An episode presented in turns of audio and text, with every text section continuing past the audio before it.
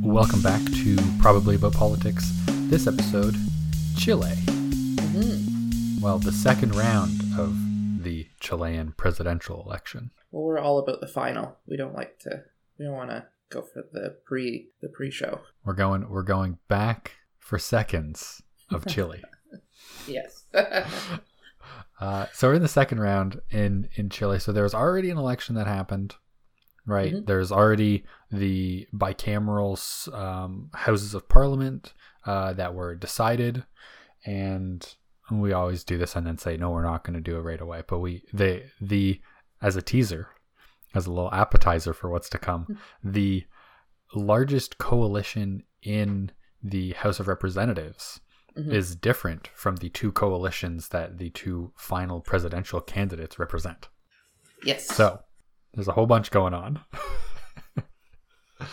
um, but I think we should just dive right into the election this week, unless you have any news to share first. No, I think I think that's a good idea. This is a pretty exciting election. So we don't have to pad it out at all. Uh, so, Chile facts, just some information about the country. Population near 20 million. Yeah. West coast of South America. Mhm. Interestingly, very long north south country. Other countries that are as long as Chile north south are at least 10 times as wide as Chile is wide. Weird. So that would be like Russia, China, Canada, United States, like all Yeah. other very large north north south spanning countries. And it's bordered by Argentina, Bolivia, and Peru, right? Um, it's on kind of it's on the very west coast of South America, and it's also the southernmost country in the world because it's all the way down at the tip. And because of that, Chile, before signing the uh, Antarctica um, treaty, uh, they had a claim of 1.25 million square kilometers of Antarctica. Huh. Yeah. So Chile, which you might think of as like having like forests and a varied climate and everything, Mhm. more of Chile. So 1.25 square million square kilometers is more than all of mainland Chile. so it would be more Antarctica than, than South America else. Yeah. and that much region of South America of of of Antarctica, sorry, would be the same size as all of France, all of Spain, and all of the United Kingdom combined. Would be the amount of Antarctica that they claimed, uh, which they've now put that claim on hold because they have like the new treaty where like nobody owns Antarctica. Really, it's like governed by eighteen countries or whatever. Yeah. So those are my Chile facts. I mean, those are good Chile facts. I feel like uh, not. It's it's pretty like far away from here. I, I don't. Uh, and you know, I knew I know some things about it, but maybe not the geography. So, Hmm. thanks for that. Seems like a reasonably wealthy country, but also seems like there's quite a bit of inequality, growing Yeah. inequality. Yeah, I think we're we're uh, that is uh, maybe the crux of some things here that we're going to talk about uh, in terms of uh, how how do you measure the wealth of a country? I guess. Hmm. This is so it, it's it's where do we go back to start? And I feel like we had this issue with the cop episode of how far back Mhm. do we go? Do we go back to a couple months ago when there was the first round of the presidential election, or do we go back to 2019 when Sebastian Pinera uh, had all these protests and ended up saying that he was going to step down when the next Mhm. election came around? Do we go only in between there, where there's going to be uh, constitutional reform that was there was a referendum voted on that the the new the new parliament's going to do that, or do we go all the way back to 1990 at the end of dictatorship? Of Yeah. Augusto Pinochet. Your I choice, Kaylee. I mean, I would, I, I think you didn't. I almost think maybe you didn't go far enough because if you go back to when Pinochet came in, he that was uh, far right versus the far left again. Uh, the overthrow of a socialist government in Chile by uh, an American-backed coup uh, in Chile. But uh, that, but and and that will come into this story a little bit. We will have to talk about it. But yeah, Chile. I think that it is important to mention because I think sometimes this comes up in countries that it's come up in many countries that covered. But Chile had a a, a, a military uh, junta that, junta that was in place until the 1990s with a dictator uh, Augusto Pinochet, um, and and uh, that history is is really um, I, I think if you're interested in in the the the how countries that were shaped in in, in Latin America, South America, um, that that whole history is, is very fascinating. But it's important to know that uh, Pinochet was not a great guy. He uh, there were uh, uh, probably I think there's like thousands of people who were uh, tortured and uh, killed and and disappeared, and that was uh, in in Chile uh, during his reign. But he was really widely embraced by the West. Um, he was good friends with Margaret Thatcher. Um, the American government backed him uh, considerably. specifically, they did. There is evidence that they made the situation as favorable as possible for him to successfully per, perform a coup um, in in the in the country.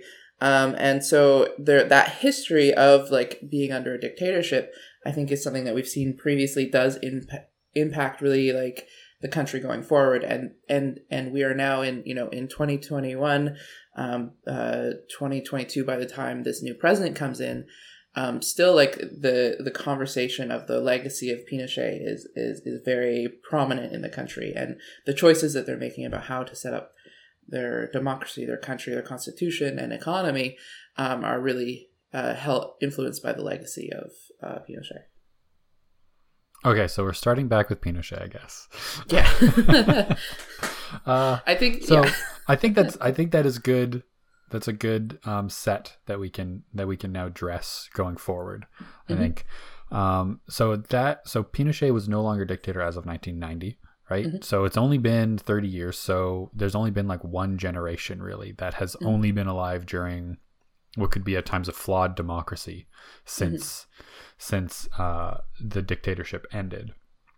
Um, and I think maybe not necessarily remnants of that, but I think this kind of there is social unrest that bubbles to the top regularly, mm-hmm. right? Um, and I think that's the other important set dressing for this election is all of the protests that happened that started in 2019, right? Um, yeah. So this was so Sebastian Pinera, who's the current president, was already uh, the president of the country, um, and then there was a fare increase um, for public transit in Santiago in 2019, uh, which on top of all of this different so what the protest kind of turned into was much more than that. But at first it was just these organized fare evasions of mostly university students or college students um, just getting onto subways and trains um, and not paying fares which then turned into a whole protest that has la- lasted two years. There's still, I think, weekly protests of one to 500 people outside of uh, main government buildings, and they mm-hmm. clash with police basically on a weekly basis. Um, and just for some numbers, uh, since 2019 uh, into the end of or into the beginning of 2020, there was over uh, I think there's three dozen deaths, um, over 10,000 injuries, tens of thousands detained. I think over 30,000 detained just by the beginning of 2020 because of this. So the first like five months. Um, and then uh, since the beginning of the protest, nearly 4 million protesters were involved with these protests across the country. And they started in Santiago about this fare increase, um, but really turned into against uh, inequality in the country, corruption in the country, um, were kind of the main um, driving uh, factors within it, and it kind of spread from Santiago over the entire country. Led to um, several cabinet cabinet members um, were dismissed. I think eight of them were, uh, and then there was a referendum in the country for uh, voting on constitutional reform, um, which was approved with nearly 80% choosing constitutional reform. Um, and so now this new constitution will be written by the um, Congress that was just elected in the 1st mm-hmm. round of this election. Um, and the other corollary of that was that billionaire Sebastian Pinera was going to step down um, yeah. and not run for election. But his party, uh, or his coalition, um, which was called Chile Vamos and is now called Chile uh, Podemos Más or Chile Podemos Plus in their stylization, um, is the largest coalition. So mm-hmm. Pinera's party and governance is still the main thing in Congress, but we have new presidents coming in. And one of those potential presidents supports Pinochet. yeah. so there's a lot of the past being carried forward into this, and also um, the aftermath of all of those protests, which are still ongoing, um, is also going to have this huge constitutional reform that's going to happen, and that's going to be under the guidance of one of these two presidents, and both of them mm-hmm. are highly influenced by by the past, I think. Because yeah. important to note, this big protest thing all started with student protesters, and on one final note about the past, Gabriel Boric, one of the two um, presidential candidates, uh, started as a student politician like 10 years mm-hmm. ago back in 2011 fighting for a lot of the same stuff that these protests started with. So they're all on different sides here and it's all coming together. Yeah, I think I, I, I think you said one final note on the past. I really don't think we're gonna get away from it because, I, the, like even the, the the protests that you're mentioning, like the most of the uh, the economic uh, issues that were so like um, the Pinochet era was highly influenced by a group called the Chicago Boys. Um, they were educated in Chicago under uh, Milton Friedman, and like they designed basically this like free market formula that was uh, that was applied to Chile, and is really like has historically been really held up by um, sort of uh, like uh, the World Bank, um, uh, the U.S., many countries as being like this is how um, a developing country can become a developed country by privatizing um, all of their services or creating private-public relation uh, relationships, um, and so there's there's huge. Uh, uh, uh, that, that, that this this legacy is still exists that everything is very much either privatized or in a privatized uh, uh, public uh, relationship in relation to all social services. Um, and and so and and it has been sort of held up that Chile is like this rich, developed uh, country that can serve as a model maybe for other South American countries. But we're seeing, I think, in um, in these protests, the, the the the reality that it sort of depends on how you're looking at something. I think there was something somebody was saying Ford they reduced it uh, poverty um, from 40% to 8% in the country. But then whenever, you know, I, I think whenever an economist is telling you the number, you got to check the number that they're using there. Mm. Um, and, and in reality, like about 33% of the GDP goes to one, the 1% in Chile. Um, and you can classify a middle class person as being somebody who, like, if you as an individual uh, made 180 uh, uh, American dollars per month, you would be classified as a middle class individual in Chile.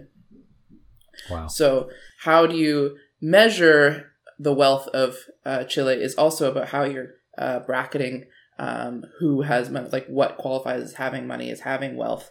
Um, mm-hmm.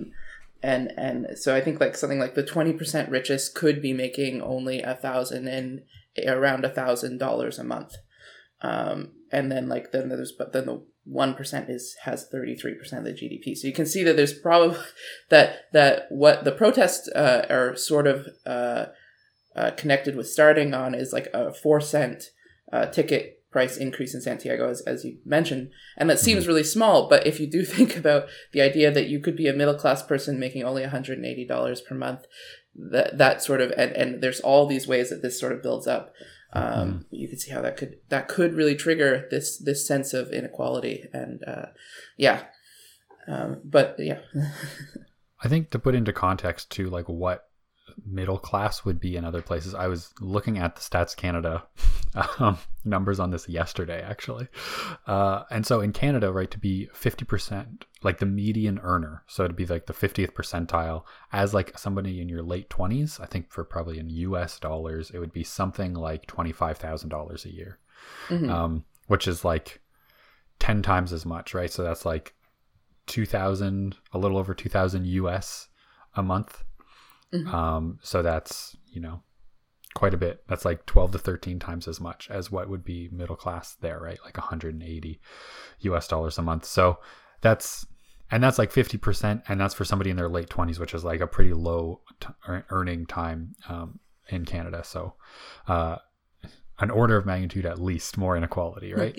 um, to contextualize. But so we have all this inequality, right? We have um, these we have elements of the past that are still coming forward, but we have a potential for huge change coming into mm-hmm. the country as well, right? And I think no matter which of these two um, candidates is elected, right, which we haven't actually said their names yet, like the two presidential candidates that we're talking about in this election, um, is Jose Antonio Kast, who is um, part of the Republican Party, um, and his Republican Party is inside of um, the coalition called the Christian Social Front, which is the most far right coalition um, in the Congress. Um, so they're further to the right than the Chile Podemos Más that Sebastian Pinera was president of, right? And then the other guy that we're talking about is Gabriel Boric, who is the leader of the Social Convergence Party. Um, and the coalition that they're part of is Apruebo Dignidad, which is mm-hmm. a, a, probably the farthest left party um, in Congress as well. Oh, yeah, probably the but, farthest left. yeah. It, I guess I would add that like the Apruebo Dignidad is a really big coalition of leftist parties, so there is, mm-hmm. like a fair spectrum. Yes. Um, whereas the Christian Social Front is like a smaller and much more farther right, sort of like like it is a smaller coalition of far right parties versus a large coalition of leftist parties. I guess. Yeah, so the Christian Social Front is really just the Christian Conservative Party and the Republican Party, yeah. um, which are two parties, and they only hold 15 seats in Congress right now. Mm-hmm. Um, and the Apruebo Dignidad uh, has, I think, five parties in it. Yeah, so they have um, 37 seats. Uh, so the left co the the the group of all the left coalitions and the group of all the right coalitions actually are completely equal. Oh yeah. Um, yeah, so they're completely equal in total number of seats, but there are two independents in mm. Congress. Um, and so the entire balance of power is actually held by two independents who are unaligned. Oh, um, so the it's yeah it's um there's a whole thing there's a whole thing bro so basically if we want to talk a little bit about the two actual candidates right yes, is yeah. is um is Gabriel Boric on the left with social convergence, right? And Jose Antonio Kast, who is the Republican on the right. Um, Gabriel Boric started out as a uh, student politician. He's like 35 years old. He's uh, kind of like upstart. Both of these guys you wouldn't really expect to be mm-hmm. in this part of their career to be the presidential candidates here. Um, but he won, or he came in second in the first round presidential election with 26% of the vote, if I recall. Yeah. And Jose Antonio Kast um, on the right came in first in the first round with 28%. Both of them more than doubling the third place uh, presidential candidate. Um, but they're kind of running neck and neck. Jose won it, but just by a little bit. Um, but it seems like the polls have now kind of flipped. Um, never before has somebody who has come in second in the yeah. first round actually won the presidential election, but there's a lot of turmoil right now. There's a lot of change in the polls, um, and it seems like Boric has now kind of taken the lead going into this election, which is on uh, next week, late next week. Um, so there's still room for movement, but we're in the poll silence. So there's no more mm-hmm. polls coming out. So it's just whatever happens happens at this point, right? Yeah, yeah.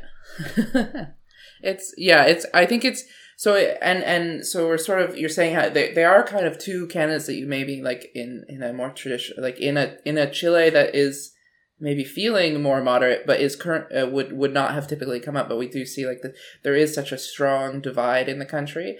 I think uh, their previous president, he was certainly he makes he was as Alex said represent represented um, the moderate coalition that exists in the the House of parties, uh, um, and and so but Boric, yeah, he's he's sort of representing you know the the protest movement uh, in a lot of way, a lot of the sort of the leftist the the issues that they were pushing for. Like I think he he wants to scrap the private pension system, raise taxes on the the super rich, uh, uh, and strengthen the protection of indigenous peoples and the environment in Chile. Um, and then as basically he's he wants to tear up the the free market model. There's sort of a debate, I guess, a bit about how how rapidly he really wants to do that. There there are some people that sort of feel that he's he uh, is going to do it very fast, but others would point out that he is probably he's probably actually more moderate than than uh, than is necessarily being pitched, but uh, in the in the media discussion. Um, uh, in terms of like his approach and his willingness to dialogue uh, across uh, parties. Mm-hmm. And then Kast he represents sort of the res- the the response. I mean, again, we're talking about these protests; they're still going on, and they they have been violent. And uh, there's been a lot of uh, of of disturb uh, of, of, of uprisings and disturbance uh, disturbance as a result and turmoil um, in, in in Chile, and so there is a lot of people. There are a lot of people who became much more willing to support hard light stances on on issues of security and migration, um, and and against the, the the turmoil that the protests caused. And it's just sort of that like that opposite complete swing to the other end of of what the protests are saying. In in contrast, perhaps um, and and where yeah where Boric wants to sort of uh, uh, overturn a lot of uh, the or overturn the influence of Pinochet. Uh, Kast is sort of the opposite. He would he would support the economic legacy of, of, of Pinochet um, and and reduce taxes and regulations um, and further the the privatization. So there's definitely that um, you what you're really seeing, I think, is is uh, an election that you can't understand without the context of, of the protest and the historical context of the legacy of, of Pinochet. Uh, particularly, I think as well, it's like you mentioned, there's there's a lot of uh, there's a lot of conflict between the military and police and protesters, mm-hmm. um, and tensions over the idea uh, that that uh, these these uh, bodies were committing similar uh, uh, acts or approaches to the Pinochet area of, of torture, um, killings, and, and disappearances. So, if we look at, say that you know one of these one of these guys is going to become the next president, right? Mm-hmm. But how likely is their legislation actually going to get enacted, and how much are they going to have to say? Because this constitutional reform is going to come in, right? So we don't even know in a year from now how much power the presidency will even have in Chile mm-hmm. because the constitution the constitutional reform that's going to come in which is kind of a really mixed bag of a lot of independents who are doing this and a lot of kind of like slightly left wing leaning more overall um, Congress uh, the the two bodies that hold power right the Senate and the the assembly um, neither of those are really controlled by either of these two guys parties mm-hmm. right especially the senate um, ends up having um, i think the senate after this election has one member of the um, the fsc which is the the christian social front right mm-hmm. and five members of the apruebo dignidad so there's 44 other members of the senate which is pretty much entirely made up of the Chile Podemos Más and the New Social Pact, right? Mm-hmm. Which are not like these two parties really don't have a lot to say in the constitutional reform that's going to happen that determines whoever's president's power. So, what could their presidencies even look like? Yeah. Once they are elected. Um, yeah, no, I think that's that. So that's really important to look at because there, there is sort of a the the constitutional reform will be hard for them to not put through. I think uh, Costa said that he opposes it and he would try to to get it to not go through, but it would be very hard for either president to to mm-hmm. to halt it at this point, especially because it is also very it is it is more popular um, in terms of the people who voted for it than um, than either of these presidents in terms yeah. of how they have been voted for. So um, important to note though that while it was almost 70 it was 78% um, in favor of the constitutional reform mm-hmm. uh, there was only 51% voter turnout for yeah. the referendum. So you don't actually have a majority of mm-hmm. Chileans mm-hmm. voting in favor of this thing. You have some plurality, which probably of the other 49%, you know, there's at least the the remainder that can make up a, a majority of the country, but they but I could see him going down a route like that saying like we don't even have majority support for this in this country, right? Necessarily. Yeah. Whereby because of the way that the presidential election works, right, he's going to have at minimum 50% support once he's elected. I mean, they probably won't have 100% voter turnout, right? But yeah. He's yeah. Kind of seems so, like the guy who would make this argument. I don't know. yeah, no, I I think that there is a concern. I think it it will be it would be hard. He'll have a hard time with it.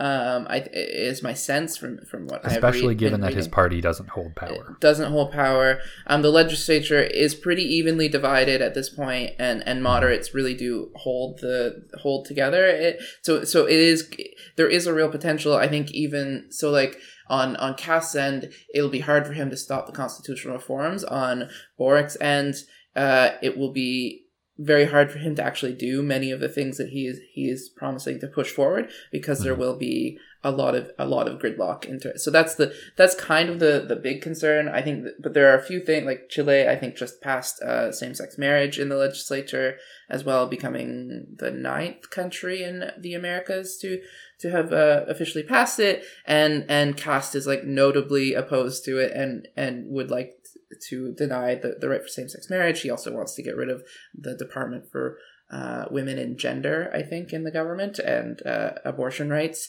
uh, that do exist in Chile. So so there's like a few there's things that like that where it will be hard for him to do because he won't have the the support of the legislature, but it can certainly uh, you certainly imagine there being some compromises that could put it under threat. But it'll be similarly difficult for Boric. I think that it, it, you were touching on on voting voting voter turnout.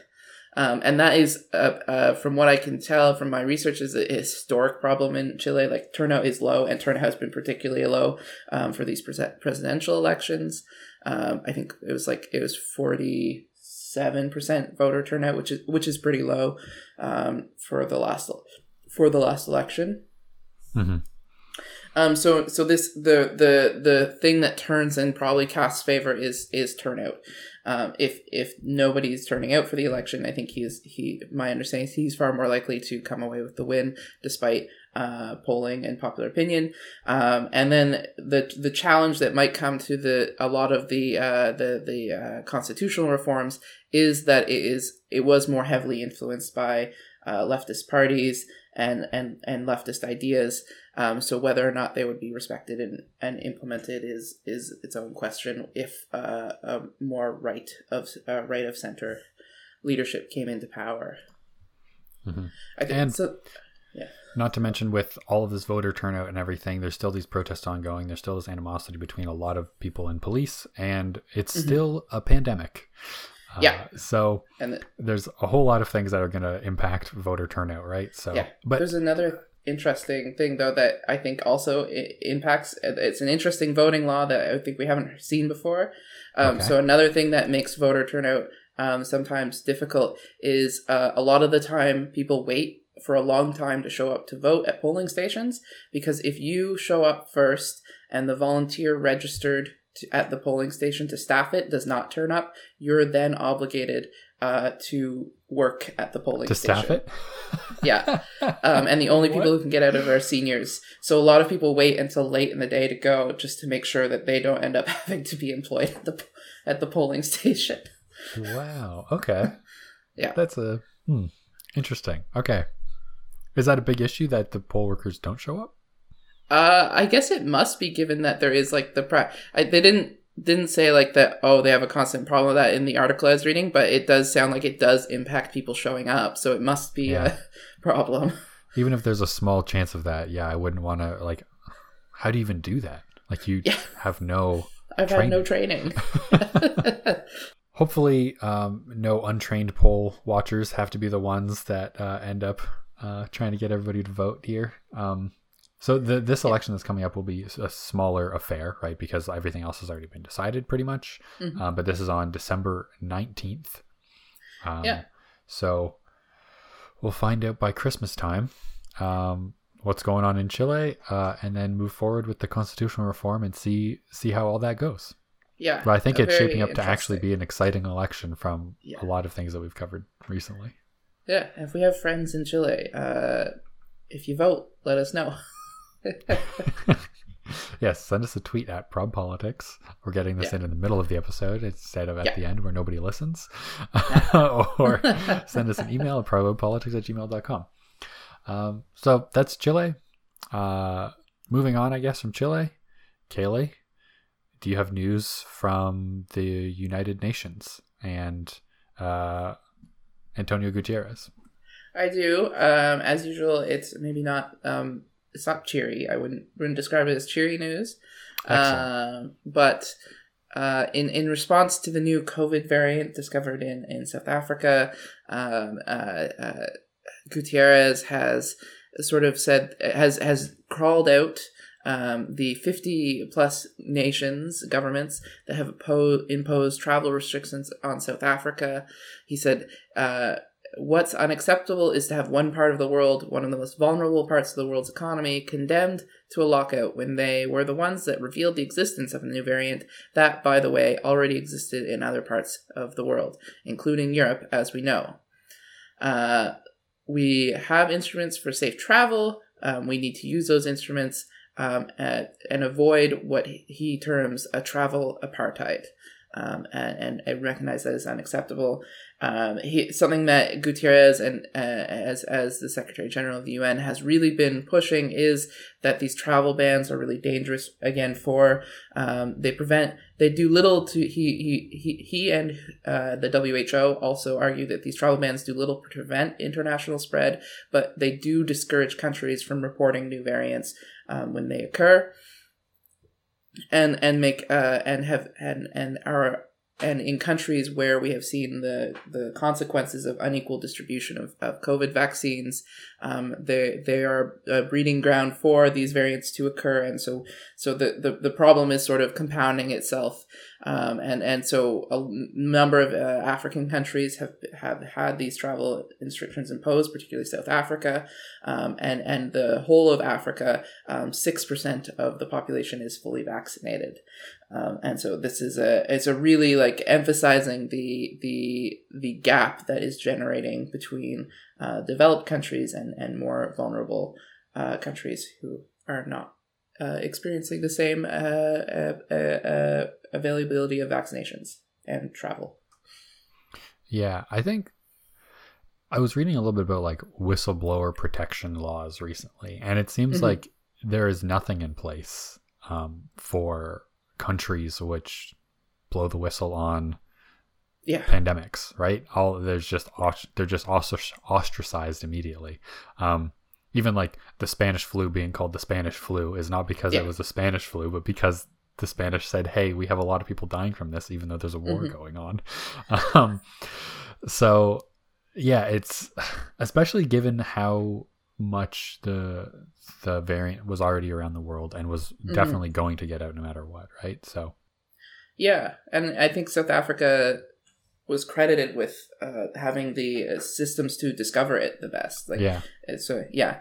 The problem with naming it after a geographic location, like after a country, is probably why we've all switched to uh, like Delta and Omicron. Uh, yeah, I mean, like even in there's so much politicization of the pandemic too, right? Like naming this variant Omicron and skipping over um, Nu and Kai because like New doesn't make sense even though it's a Greek character because it doesn't. Yeah. It's like new COVID and like Kai is spelled the same way as Xi, which is like the president of China, which yep. is problematic, I guess, to name the new um, COVID variant after um, a political figure that was associated with COVID at the very beginning.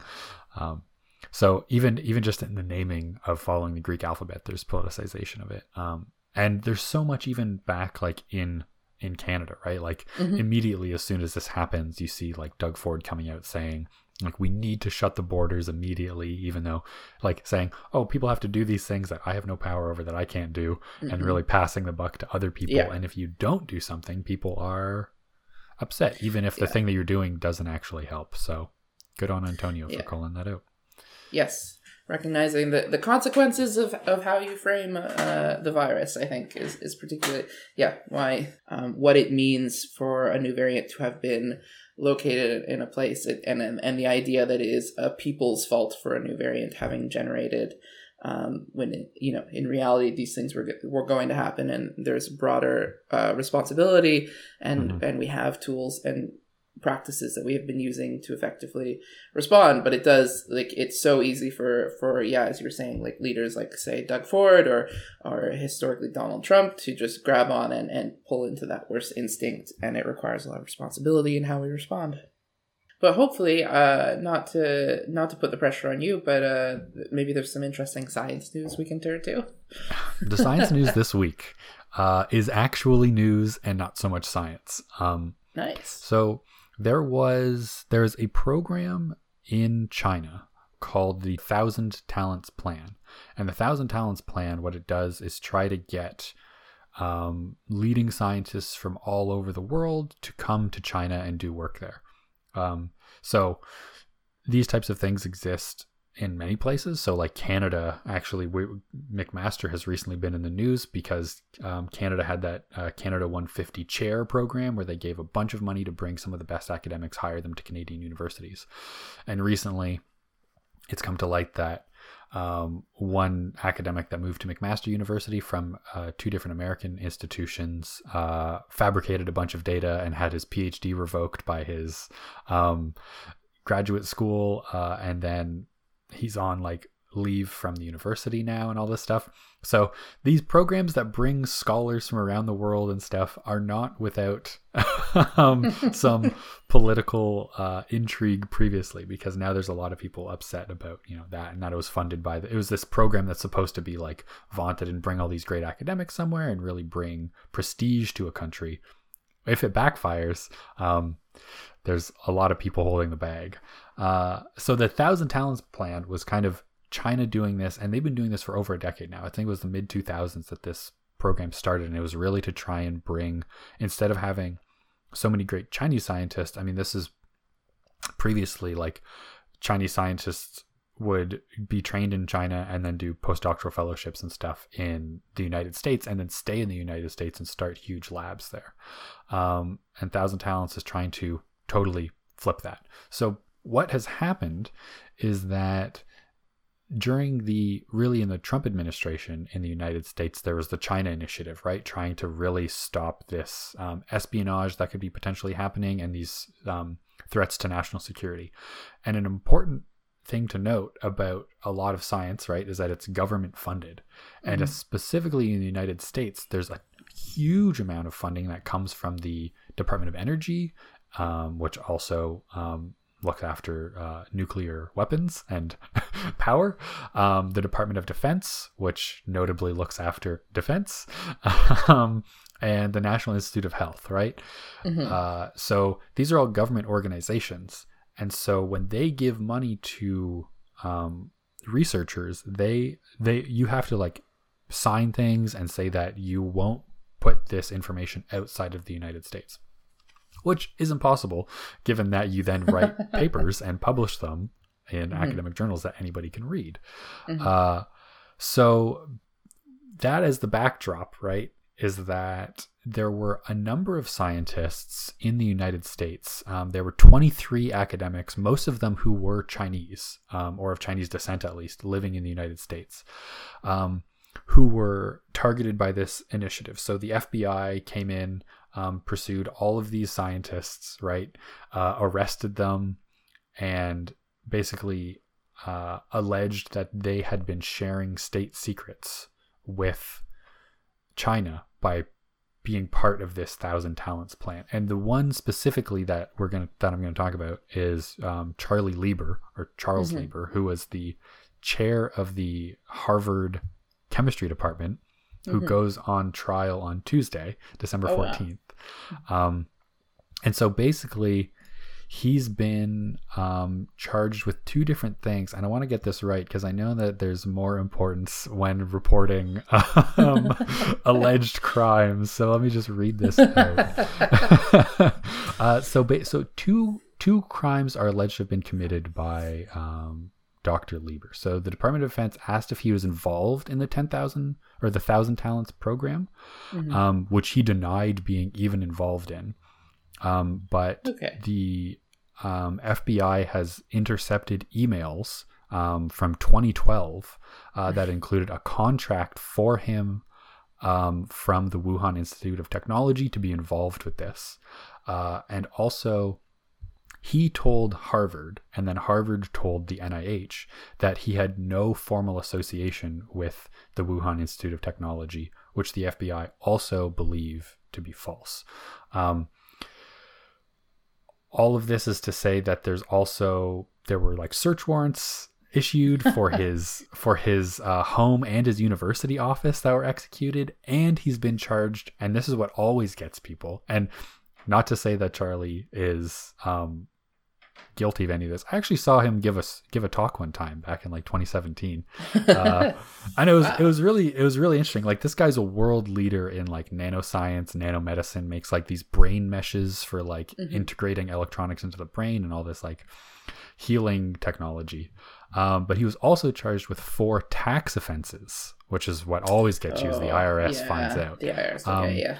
for failing to report income he allegedly has received from China and specifically the Wuhan Institute of Technology. Now, Kaylee, you're an academic of sorts. oh yeah. How much would you say that you would get paid if you had uh, gone and worked for the Wuhan Institute of Technology? Um, and how much do you think Charlie Lieber got paid for that and didn't report for taxes, allegedly? Oh. Yeah, uh probably how much a money lot. a year? How much money a year do you think this was? Well, how much money do I think he got a year or how much yeah, money yeah. would How much be money like a do you normal think he got? Oh, uh like uh hundred thousand? hundred thousand. Well, he got one hundred fifty-eight thousand in living expenses, Oh wow. plus fifty thousand U.S. dollars per month in salary, month. which totals over three quarters of a million dollars a year. Yeah. Um, from uh, Wuhan University, Yeah. uh, and also 1.5 million to set up a research lab at the Chinese university. Okay. and he said um, so- that he didn't do any of this. He said he has said that he wasn't even involved with the Thousand Talents plan and has had no formal agreement with Wuhan University. Interesting. So who knows? Um, this is all alleged to have happened. It should be noted though that there has not been great success by the um, FBI prosecuting these cases. Um, so only one of these cases so far uh, has gone to trial in September Mhm. um, and that scientist was found not guilty. Interesting. Um, but there have been other scientists who didn't go to trial. Um, so, of the 23 that were targeted that were academics, um, eight have already received prison sentences up to 37 months after Mhm. pleading guilty. Um, so, Kind of mixed bag. there's yeah there's a mixed bag other there's none only one has gone to trial and been found not guilty but there's been many other cases that uh, didn't go to trial at all. So typically they don't. But also um, it seems like harvard is uh, not going to be paying his legal fees and stuff because they're like Oh. he did this outside of his actions as a university professor here. But so basically, all this to say, it's actually going to be probably a really interesting trial. All of these, this China initiative, right, comes from the Trump administration, Mhm. uh, and there was hope from a lot of scientists that it would not be continued, and a lot of these cases would be dropped um, under the Yeah. Biden administration and stuff. So, and there's kind of been like this chilling effect on collaboration that is important and is required to happen between the US and China, right? I think scientific collaboration historically has been an excellent way of overcoming um, kind of political issues. So there's like Mhm. a lot of um, international, like even during like the Cold War, right, and post Cold War ending that to like de-thaw or to thaw those relations, right? There's a lot of scientific uh, integration and international collaborations on this stuff that as scientists a lot of scientists try to see is that like overcoming and um, these like political boundaries and doing things for the good of like society and the human race and stuff and that's like a lot of Mhm. space exploration and huge international um, collaborations uh, and a lot of that has been kind of chilled out by the fact that uh, what used to be oh i didn't disclose my my money that i was getting from them properly so i'm going to go talk to the the um, accounting person down at like you know the main building at the university is now the FBI is um, arresting Yeah. you and you're arraigned while having your uh, home office and university office searched uh, and potentially um, going to jail for multiple years. So Yes. who knows? It Fun fact about Charlie though, he grows giant pumpkins. I think yes, I think that was maybe the one thing I'd heard from you about this. and that and that um he'd like previously i think yeah in 2014 he grew the largest pumpkin in massachusetts and top 20 Yeah. in the world at almost 1900 pounds and in 2020 he grew um the largest pumpkin ever grown in Massachusetts, which is where Harvard is. Um, and that was when he was arrested. So we'll see. We'll see how this goes. It's actually pretty interesting and actually has some something to do with politics uh, and Yeah. international relations between China and um, between China and the United States. So it- watch this yeah. space. This week, there's a lot of upcoming stuff that we're talking about. Yeah, no, I think it, it, it definitely has, since we're both uh, academics, I think you can definitely see why this could be an issue for um, for that uh, in, that corporation. I think is is really cool. Does really good science emphasis on the news. yes. So, but if you want to hear more about this story or more about anything we talked about, um, send us an email at probably about politics or join our newsletter. Um, Send us a message on Instagram or Twitter at probpolitics.